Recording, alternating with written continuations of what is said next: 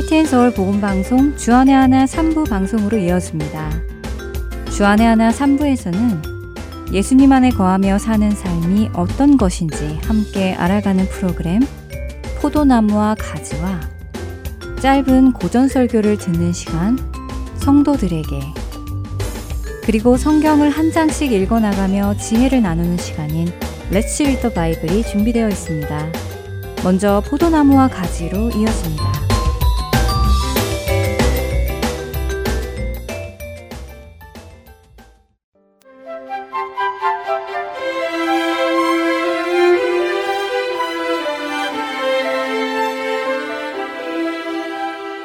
애청자 여러분 안녕하세요. 포도나무와 가지 진행의 민경훈입니다. 운전하시는 분들은 모두 안전벨트 잘 매고 운전하시지요? 한국에 안전벨트 착용 의무화가 된 것은 1986년도부터라고 하는데요. 그렇게 1983년생인 제가 3살 이후로 안전벨트 착용이 의무화된 것입니다. 하지만 제 생각에 제가 어느 정도 기억을 할 만한 나이에도 여전히 사람들이 답답하다는 이유로 안전벨트를 하지 않고 운전을 했던 것이 기억에 남아 있습니다. 사람들은 안전벨트의 중요성이 생명과 연결된다는 것을 잘 인식하지 못하고 그저 답답하다고만 생각하며 안전벨트 착용을 불필요한 것으로 생각했던 것 같습니다. 이렇게 안전벨트 착용 의무화가 잘 지켜지지 않자 정부에서는 벌금을 주기 시작했는데요. 안전벨트를 하지 않고 운전하다가 경찰에게 적발이 되면 몇만 원의 벌금을 부여받고 벌금을 내야 했지요. 벌금의 효과 때문이었는지 점점 많은 사람들이 안전벨트를 착용하기 시작했습니다. 사실 저희 아빠도 평소에는 안전벨트를 잘 하지 않으셨는데 벌금이 부과되기 시작하자 운전하시다가도 저 멀리 경찰이 보이면 불이 나게 안전벨트를 착용하셨던 기억이 있습니다. 저는 처음부터 안전벨트를 해야 하는 것으로 알고 운전을 배우기 시작해서 안전벨트가 불편하다는 생각은 해본 적이 없었습니다. 그런데 어느 날 커뮤니티 게이트가 있는 친구 집을 방문하게 되었는데 게이트 입구에서 번호를 누르고 들어가잖아요. 그런데 차 각도를 잘못 조절해서 창문을 열어도 손이 번호판에 닿지 않았습니다. 하는 수 없이 안전벨트를 풀고 번호를 눌러야 했지요. 게이트 문이 열리자 저는 다시 운전을 하기 시작했는데 게이트에서 친구 집까지 가까운 거리였기에 풀었던 안전벨트를 다시 하지 않고 그냥 천천히 운전을 하며 간 적이 있었습니다. 솔직히 너무 편하더라고요. 너무 자유스럽고. 그래서 아, 이래서 사람들이 가끔씩 벨트를 안 하고 운전하는구나 하고 이해가 될 정도였습니다. 안전벨트가 내 생명을 지켜준다는 것을 알고 있지만 막상 풀고 운전하면 너무나 편한. 그렇다고 안전벨트를 안 하고 운전할 수는 없겠지요? 안전벨트가 많은 생명을 살린다는 것은 뉴스 기사나 광고 등 여러 매체를 통해 우리는 자주 듣습니다. 지난 6월이었습니다. 서울의 어느 한 중학교는 평창에서 3일간 수학여행을 가졌고 다시 서울로 돌아가는 길이었지요. 한 버스당 약 25명에서 30명 정도 타고 있었고 총 4대가 이동 중이었습니다. 그런데 그만 그중 한 버스의 운전기사가 졸음운전을 하는 바람에 사고가 났습니다. 승용차 한 대와 화물차 세 대가 신호 대기 중이었고 그 뒤로 줄줄이 학생들을 태운 버스 세 대가 멈추었지요. 그런데 마지막에 있던 버스의 운전사가 졸음 운전을 하느라 멈추지 않고 계속 달려와서는 그 서 있던 차들을 받은 것이었습니다. 그 충격으로 인해 차들이 앞으로 밀리면서 총 8개의 차량, 8중 추돌 사고가 일어났는데요. 속도가 얼마나 있었으면 그렇게 밀려 밀려 8중 추돌이 났을까요? 그런데 다행히도 또 놀랍게도 그 사고 속에서도 큰 사상자가 발생하지는 않았다고 합니다. 학생들이 사고의 충격으로 몸이 튕겨져 나갈 수 있는 상황이었는데도 불구하고 모두가 안전벨트를 하고 있었기 때문에 안전했다고 합니다. 차가 출발하기 전에 선생님들이 학생 모두에게 안전벨트를 착용하도록 안내를 했고, 심지어 버스 맨 뒷좌석은 혹시 모를 사고에 다칠 확률이 높으니 아예 비워두었다고까지 하네요. 이로 인해 중상자는 학생 2명과 버스 운전기사 1명뿐이고 나머지 학생들은 경상 정도로 그쳤다고 합니다. 중상자들 역시 의식도 있고 생명에 지장이 없는 상황이라고 합니다. 큰 사고로 번질 수 있었던 사고에서 그들을 지켜준 것은 안전벨트였습니다. 찬양 한 곡 듣고 말씀 계속해서 나누겠습니다.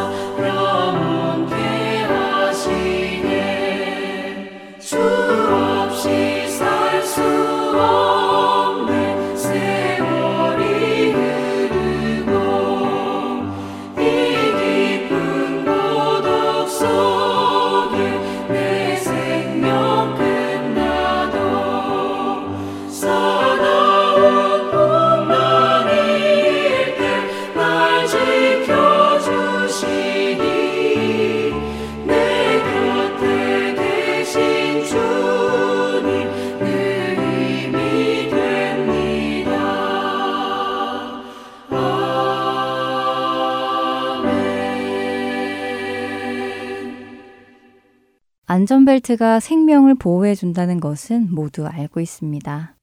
이름 자체가 안전을 위한 벨트이니까요. 하지만 알고 있는 것과 행하는 것은 또 같지 않은데요.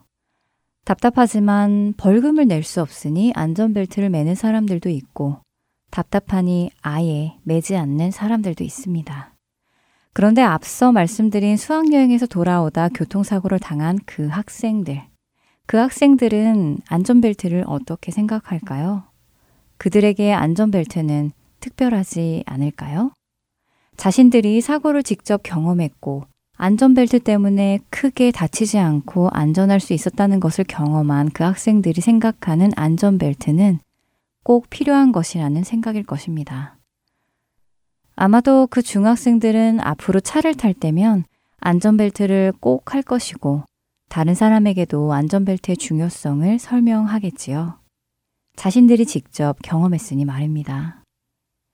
안전벨트를 생각하며 하나님의 말씀이 생각났습니다. 때로 저는 말씀이 답답할 때가 있습니다. 이것 하지 말라, 저것 하지 말라. 이거 해라, 저거 해라. 마음껏 게으르고 싶고 나를 힘들게 한 누군가를 마음껏 미워하고 싶기도 하고 또 마음껏 육신의 정욕, 이생의 자랑, 안목의 정욕을 누리고 싶은데 말씀은 그렇게 하지 말라고 하니까 그것이 답답하게 느껴질 때도 있습니다. 하나님의 그 말씀이 나를 생명의 길로 인도하는 것인데도 불구하고 잠시 잠깐의 불편함과 답답함으로 그 말씀을 따르지 않는다면 저는 어떻게 될까요? 우리가 안전벨트 한두 번 안 한다고 해서 바로 큰일이 나지 않을 수 있습니다. 하지만 안전벨트를 하지 않는 것이 버릇이 되고 습관이 된다면 언제 어느새 일어날지 모르는 자동차 사고로부터 우리의 안전을 보호받을 수 있을지는 미지수이겠지요. 말씀을 한두 번 따르지 않는다고 해서 바로 큰일이 나지 않기도 합니다. 만일 우리가 하나님의 말씀을 어길 때마다, 하나님의 말씀에 불순종할 때마다 우리에게 심판이 닥친다면 우리는 두려워서라도 매번 말씀에 순종하며 살아갈 텐데 말이지요. 하지만 당장 그런 일이 생기지 않으니 우리는 때로 말씀을 멀리 하기도 합니다.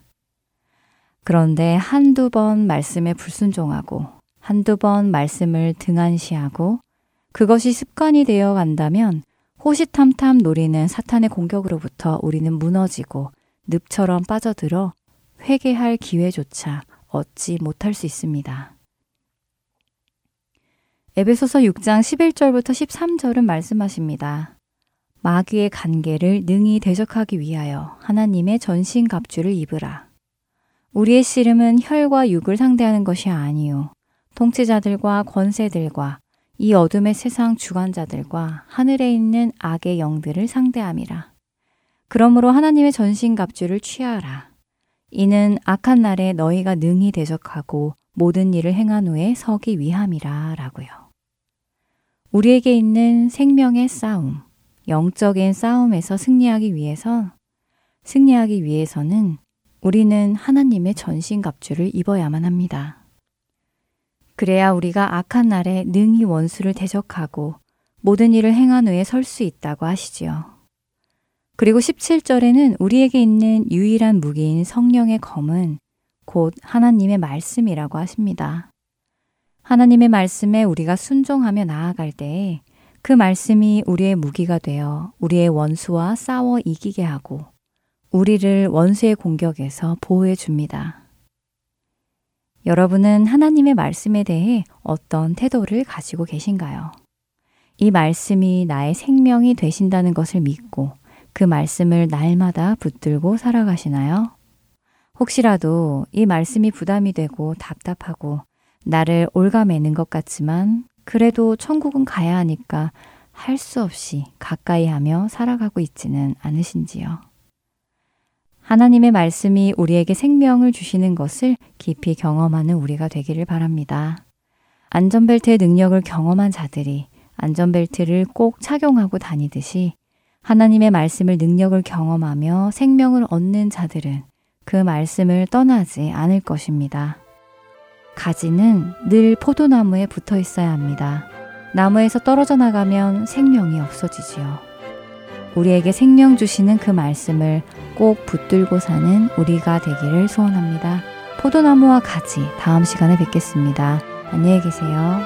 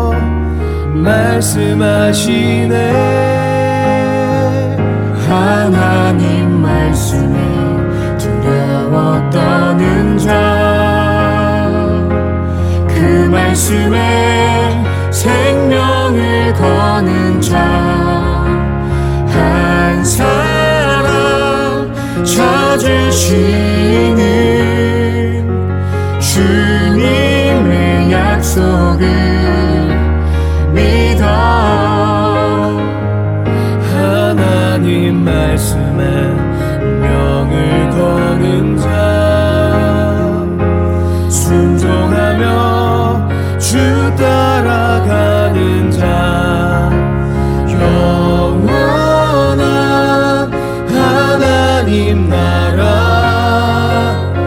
이뤄갈 주의 교회.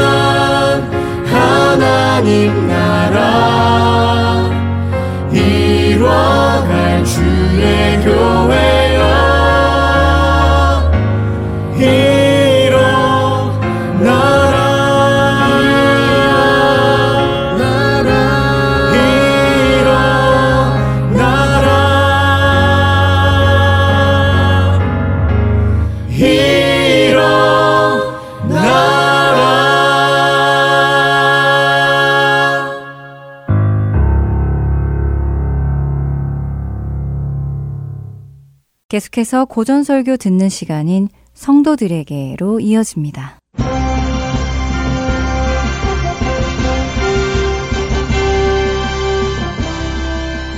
여러분 안녕하세요. 성도들에게 진행의 권혁준입니다. 성도들에게 이 프로그램은 지난 시대의 외국 설교자들의 설교를 여러분께 읽어드리는 시간입니다. 오늘은 1899년에 태어나 1981년 82살의 나이로 소천한 영국 복음주의 설교자 마틴 로이드 존스의 설교 부흥의 일부를 읽어 드립니다. 창세기 26장 17절부터 18절까지의 말씀입니다.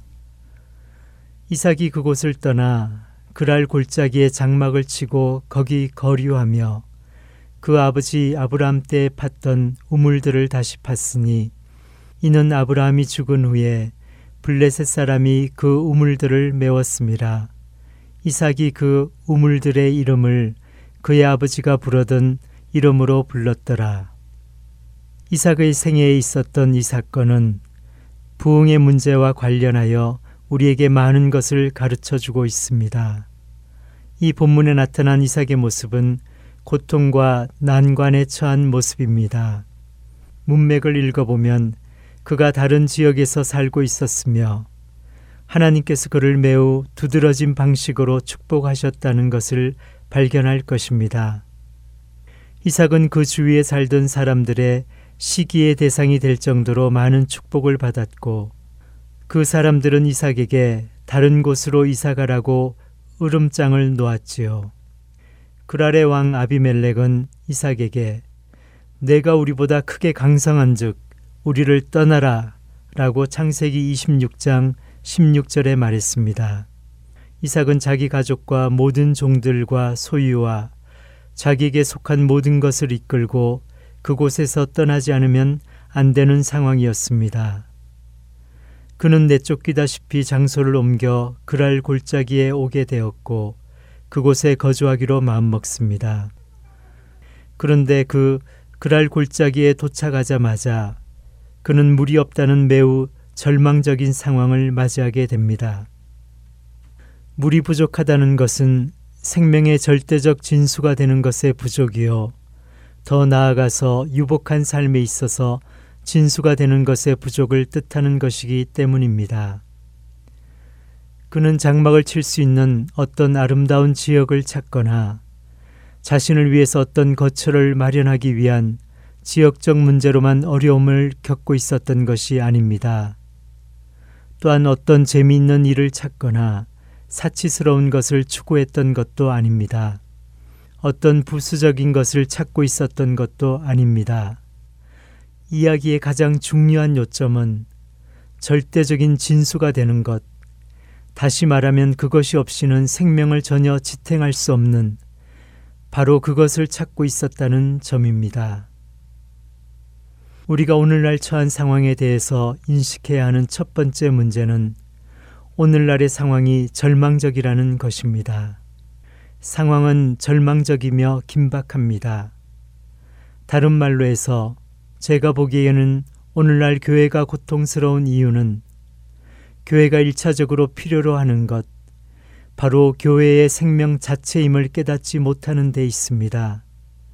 우리가 직면한 문제는 방법이나 어떤 조직이나 여기저기를 조금 고치거나 아니면 상황을 약간 보완하는 것의 문제가 아닙니다.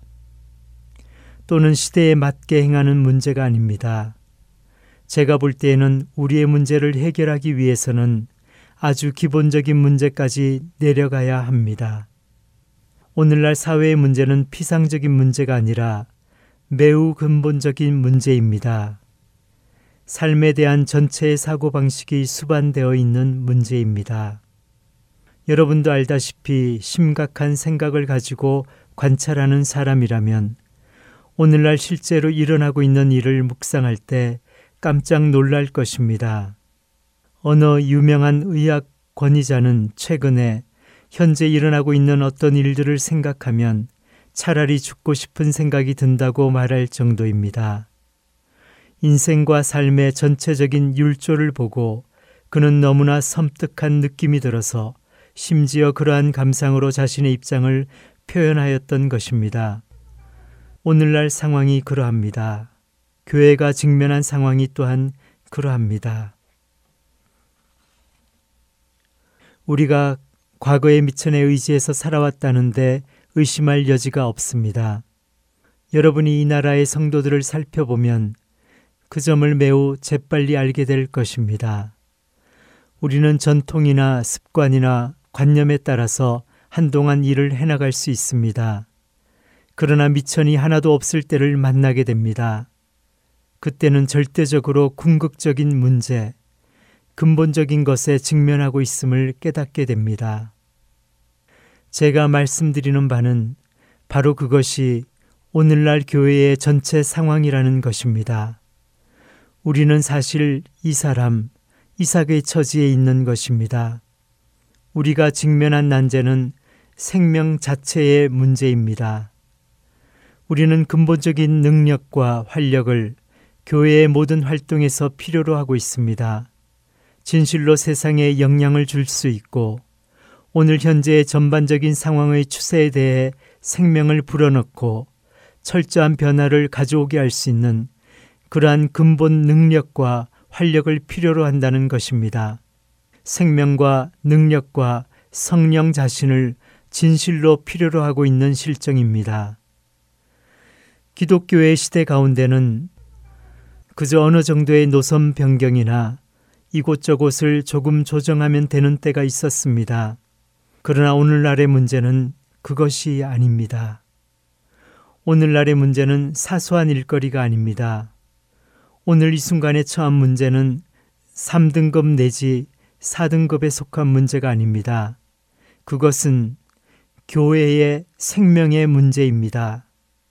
인생에 대한 영적 사고방식, 세상을 통해서 나타날 수 있는 모든 것에 대한 영적인 사고방식의 문제입니다. 여기에 우리가 배워야 할 위대한 교훈이 있습니다. 이삭이 이 특별한 문제에 직면하였을 때 어떻게 하였습니까? 여기에 우리가 들어야 할 메시지가 있습니다. 무엇보다 먼저 여러분은 이삭이 하지 않은 일을 주목해 보아야 합니다. 그것은 우리가 그 점을 이해하기 위해서 너무나 의미 있고 중요한 요점입니다. 그는 쫓겨났습니다. 그는 자기 거처를 옮기지 않으면 안 되었습니다. 그는 가족과 소유와 여러 종들과 생축들을 거느리고 있었습니다. 금방 물을 얻지 못하면 생명 자체가 끝장이 날 판입니다. 그 모든 것들이 다 죽어버릴 것입니다. 이러한 긴박한 상황을 만난 그가 어떻게 했습니까? 그는 그 상황을 잘 판단해 줄 사람을 불러오라 하지 않았습니다. 물이 있는 곳을 알아맞히는 점장이를 데려오라고 하든지 아니면 물을 얻을 수 있는 곳을 찾고 발견해내는데 전문적인 사람들을 불러오게 하지 않았습니다. 아니, 이 이삭의 행동이 보여주는 전체 메시지는 이삭이 자기 아버지 아브라함 때에 팠던 우물을 다시 팠다는 것입니다. 여기에 실로 분명히 우리가 꼭 필요로 하는 메시지가 있습니다. 왜냐하면 오늘날의 교회를 보편적인 입장에서 살펴보면 전체 사고방식이 이삭의 사고방식과는 정반대로 보이기 때문입니다. 여러분이 책이나 종교 간행물들을 통해서 부단히 읽게 되는 류가 바로 그러합니다. 그 책들이나 종교 간행물들은 우리가 필요로 하는 것은 오늘날을 위한 메시지, 제2의 엘리자베스 시대를 위한 메시지라고 주장합니다. 이러한 책들은 우리로 이러한 진리를 찾아낼 자를 불러들이고 과학자들을 바라보아야 하고 철학에 호소해야 한다고 주장합니다. 분명 이들은 심리학도 사용해야 할 것이라고 할 것입니다. 이들은 가장 최근의 지식과 학식을 높게 평가하며 그것을 구합니다. 이들은 모든 과학과 문화 중 가장 최신의 것을 원합니다. 하지만 이러한 최근의 것들이 말하는 개념은 세상은 매우 심각한 공경에 빠져 있으니 모든 사람들이 총명을 한데 모으고 자원을 초집결하고 세계의 여러 종교들을 한데 모아 어떠한 종교를 믿든지 어떠한 유의 신을 믿든지 간에 모든 사람을 불러들이는 것이 합당하다는 것입니다. 오늘날의 사람들은 이삭이 했던 대로 아버지가 갔던 길을 다시 가지 않고 새로 우물을 팔 사람을 찾고 있으며 물이 나오는 곳을 신통하게 아는 점쟁이를 찾고 있으며 우리로 하여금 계속 존재하게 할 수 있는 물의 근원이나 줄기를 다른 곳에서 찾아내려고 애를 쓰고 있습니다. 제가 거듭 말씀드립니다만 이 대목의 강조점은 이삭은 그러한 유의 일을 하지 않았다는 것입니다.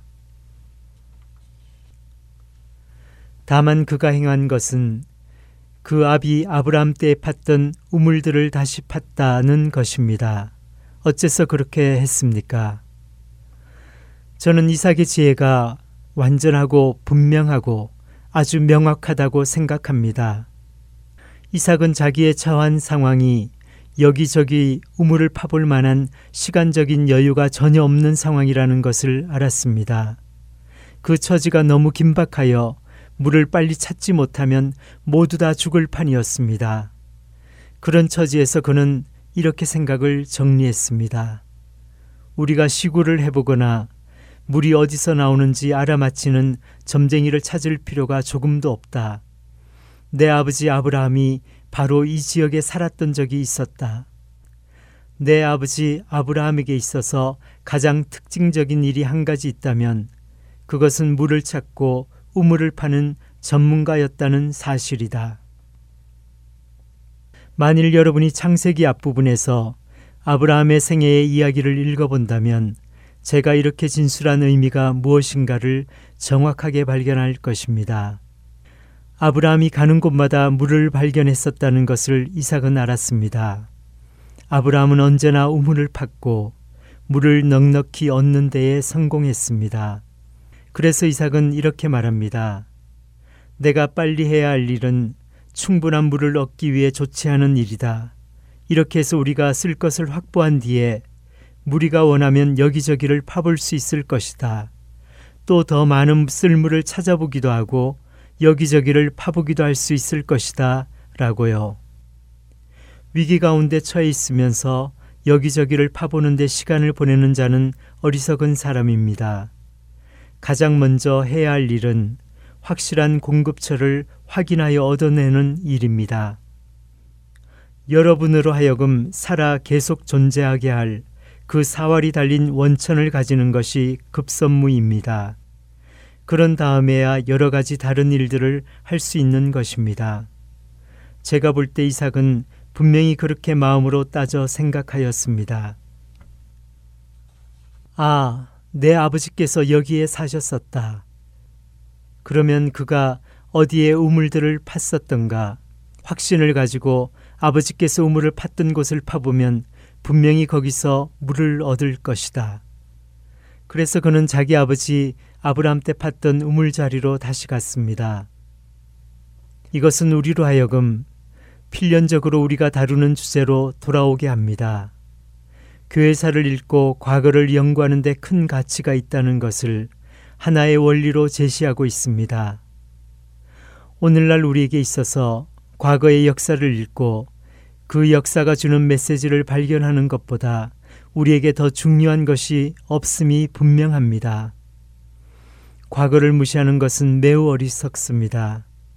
과거를 모르는 사람, 우리가 당한 난제들이 전혀 새롭다고 단정하는 사람, 그래서 과거는 우리가 배워야 할 것을 전혀 갖고 있지 못하다고 생각하는 사람이야말로 성경을 지나치게 무시하는 사람일 뿐 아니라 세상에서 주는 위대한 교훈들마저도 동등하게 모르는 자입니다.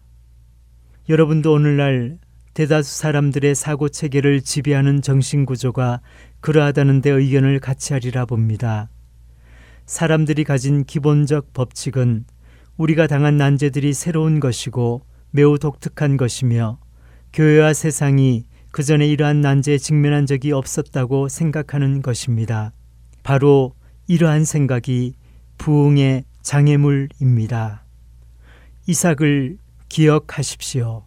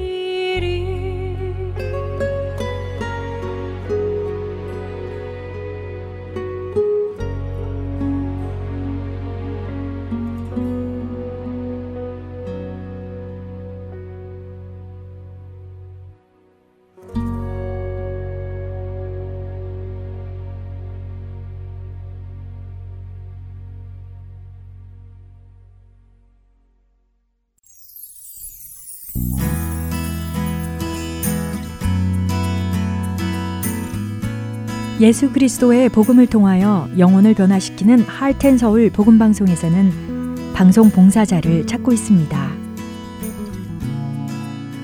영혼을 살리고 세우는 방송을 만들기 위해 방송 제작 봉사, 아나운싱 봉사, 편집과 번역 봉사 등 방송 제작에 관련된 봉사에 참여하실 분들은 하트앤서울 방송사 전화번호 602-866 8999로 연락 주시기 바랍니다.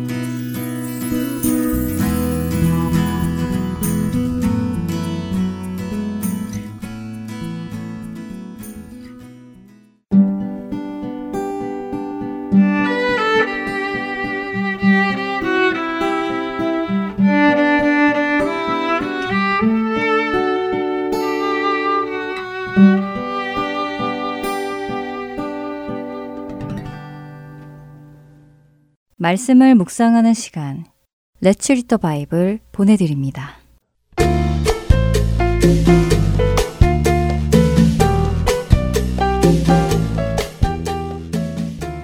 애청자 여러분 안녕하세요. Let's Read the Bible 진행의 설교입니다. 그리스도인이 된다는 것은 하나님의 자녀가 되었다는 말과 같습니다. 하나님의 자녀가 되었다는 것은 이제 하나님의 자녀로 하나님의 성품을 따라 살아가는 사람이 되었다는 말이기도 하죠.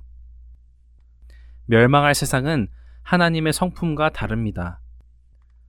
오히려 반대이죠. 선을 따르지 않고 악을 따릅니다. 남을 사랑하고 배려하지 못하고 자신의 유익을 구합니다. 그러다 보면 화합하지 못하고 분열하죠. 안타깝게도 하나님의 자녀들의 공동체인 교회에도 이런 세상의 모습이 있었습니다. 고린도 교회 안에는 세상의 모습이 여전히 남아 있었죠. 그 이유로 사도 바울은 고린도 교회에 편지를 보냅니다.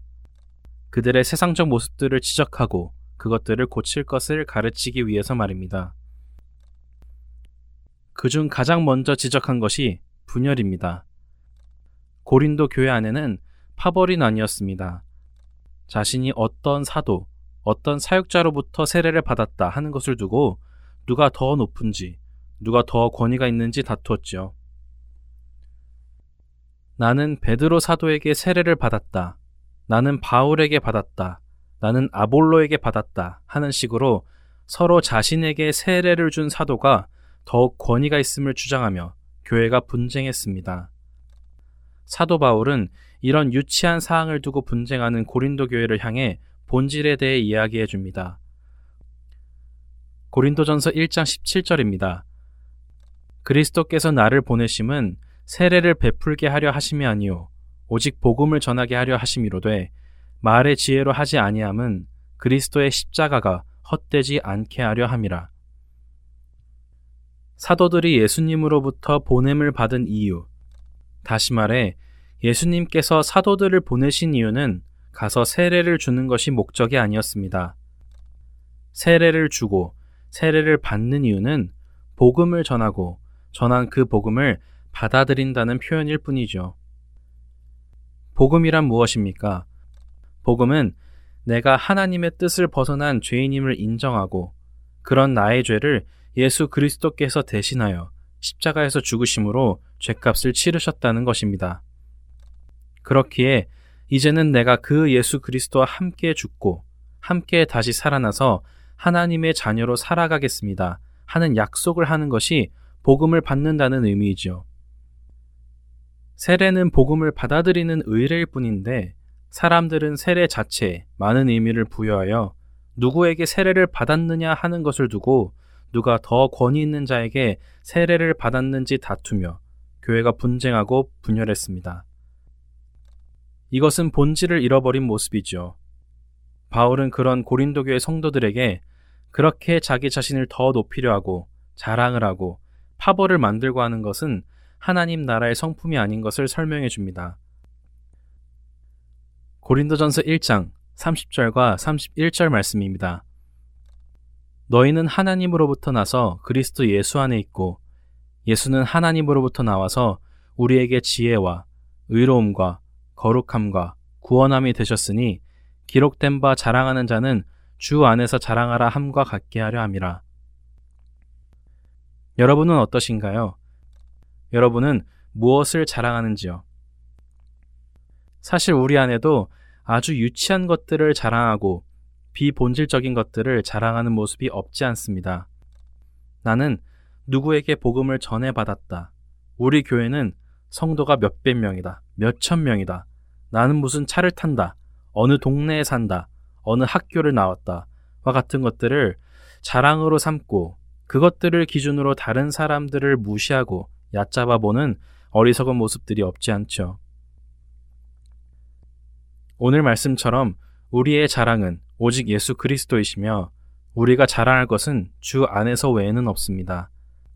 나의 참된 자랑이 무엇인지 점검해 보시는 여러분 되시기 바랍니다. Let's read the Bible. 고린도전서 1장 10절에서 31절까지의 말씀을 읽겠습니다. 형제들아, 내가 우리 주 예수 그리스도의 이름으로 너희를 권하노니 모두가 같은 말을 하고 너희 가운데 분쟁이 없이 같은 마음과 같은 뜻으로 온전히 합하라. 내 형제들아, 글로의 집 편으로 너희에 대한 말이 내게 들리니 곧 너희 가운데 분쟁이 있다는 것이라.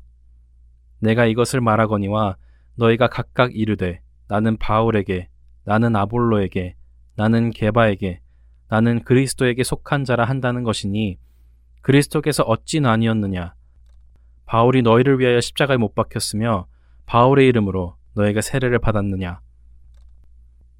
나는 그리스보와 가이오 외에는 너희 중 아무에게도 내가 세례를 베풀지 아니한 것을 감사하노니 이는 아무도 나의 이름으로 세례를 받았다 말하지 못하게 하려 함이라. 내가 또한 스테바나 집 사람에게 세례를 베풀었고 그 외에는 다른 누구에게 세례를 베풀었는지 알지 못하노라. 그리스도께서 나를 보내심은 세례를 베풀게 하려 하심이 아니요 오직 복음을 전하게 하려 하심이로되 말의 지혜로 하지 아니함은 그리스도의 십자가가 헛되지 않게 하려 함이라. 십자가의 도가 멸망하는 자들에게는 미련한 것이요. 구원을 받는 우리에게는 하나님의 능력이라. 기록된 바 내가 지혜 있는 자들의 지혜를 멸하고 총명한 자들의 총명을 폐하리라 하였으니 지혜 있는 자가 어디 있느냐? 선비가 어디 있느냐? 이 세대의 변론가가 어디 있느냐? 하나님께서 이 세상의 지혜를 미련하게 하신 것이 아니냐? 하나님의 지혜에 있어서는 이 세상이 자기 지혜로 하나님을 알지 못하므로 하나님께서 전도에 미련한 것으로 믿는 자들을 구원하시기를 기뻐하셨도다. 유대인은 표적을 구하고 헬라인은 지혜를 찾으나 우리는 십자가에 못 박힌 그리스도를 전하니 유대인에게는 거리끼는 것이요 이방인에게는 미련한 것이로되 오직 부르심을 받은 자들에게는 유대인이나 헬라인이나 그리스도는 하나님의 능력이요 하나님의 지혜니라 하나님의 어리석음이 사람보다 지혜롭고 하나님의 약하심이 사람보다 강하니라. 형제들아, 너희는 부르심을 보라. 육체를 따라 지혜로운 자가 많지 아니하며 능한 자가 많지 아니하며 문벌 좋은 자가 많지 아니하도다. 그러나 하나님께서 세상에 미련한 것들을 택하사 지혜 있는 자들을 부끄럽게 하려 하시고 세상에 약한 것들을 택하사 강한 것들을 부끄럽게 하려 하시며 하나님께서 세상에 천한 것들과 멸시받는 것들과 없는 것들을 택하사 있는 것들을 폐하려 하시나니 이는 아무 육체도 하나님 앞에서 자랑하지 못하게 하려 하심이라. 너희는 하나님으로부터 나서 그리스도 예수 안에 있고 예수는 하나님으로부터 나와서 우리에게 지혜와 의로움과 거룩함과 구원함이 되셨으니 기록된 바 자랑하는 자는 주 안에서 자랑하라 함과 같게 하려 함이라. Let's read the Bible. 고린도전서 1장 10절에서 31절까지의 말씀을 읽었습니다.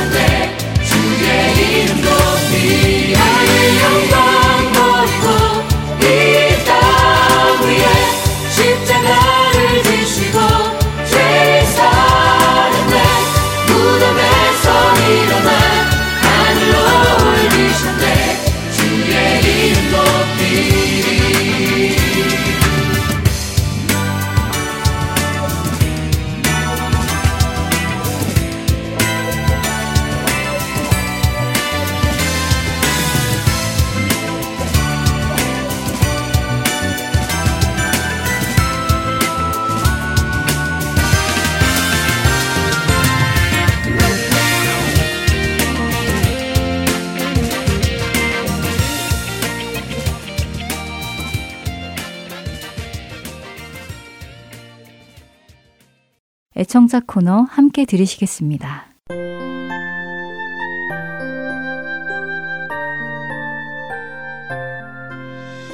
여러분 안녕하세요. 할텐서울 복음방송 애청자 코너 시간의 강승규입니다.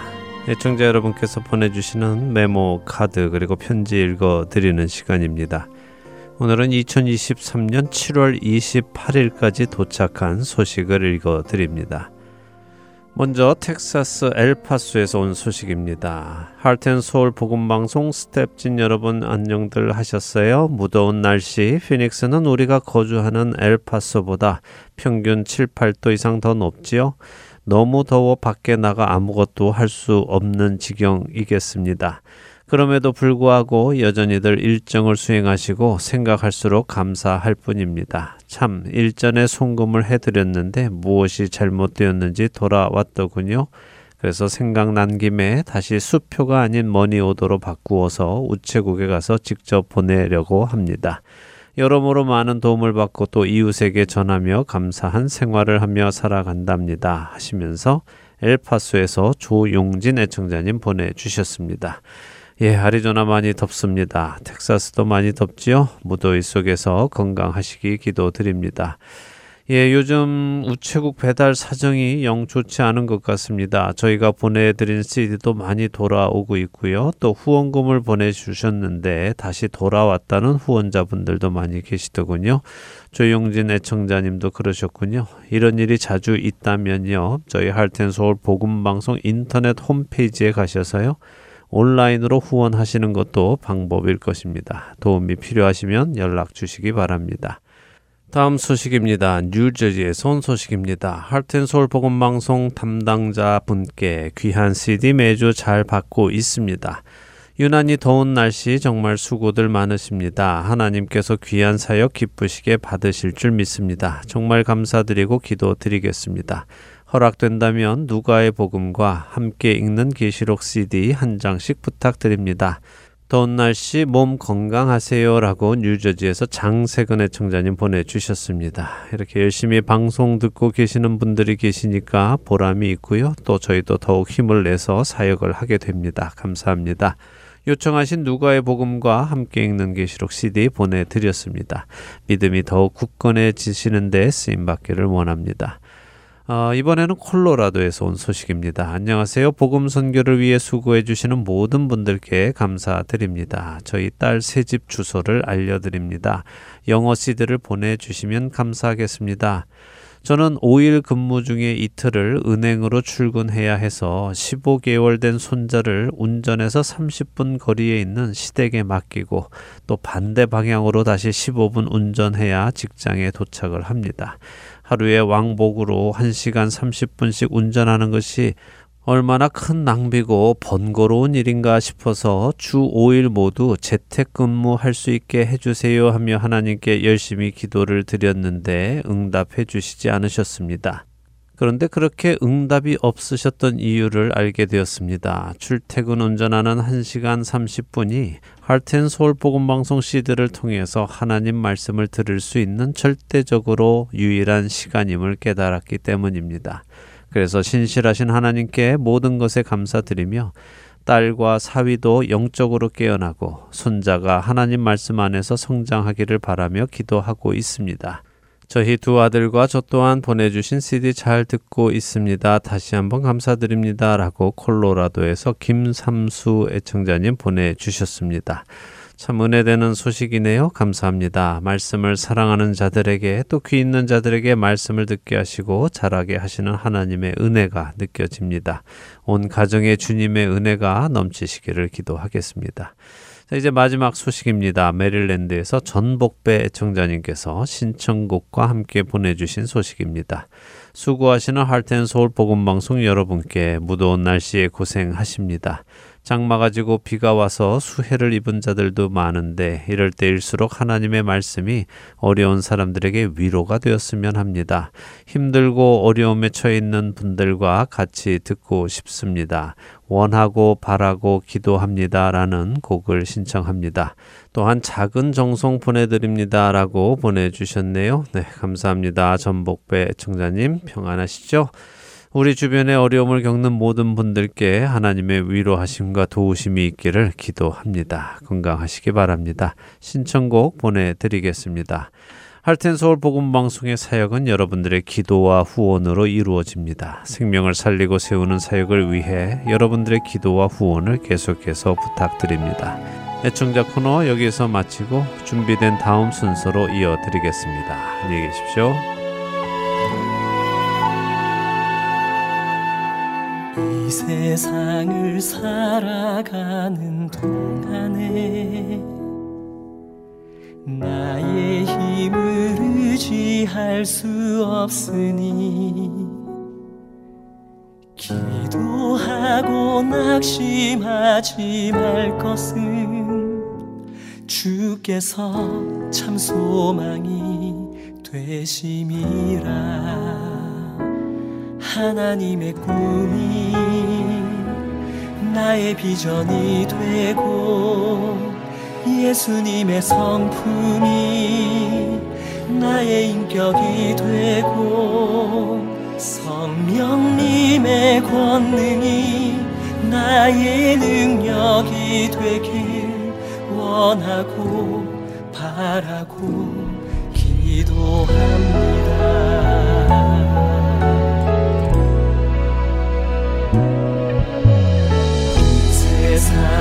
살아가는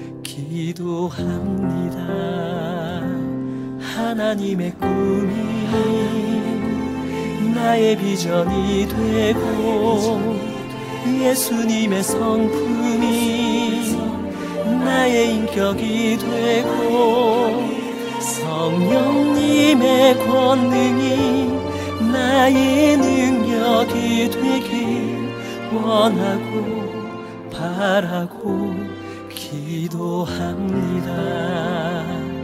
원하고 바라고 기도합니다. 원하고 바라고 기도합니다.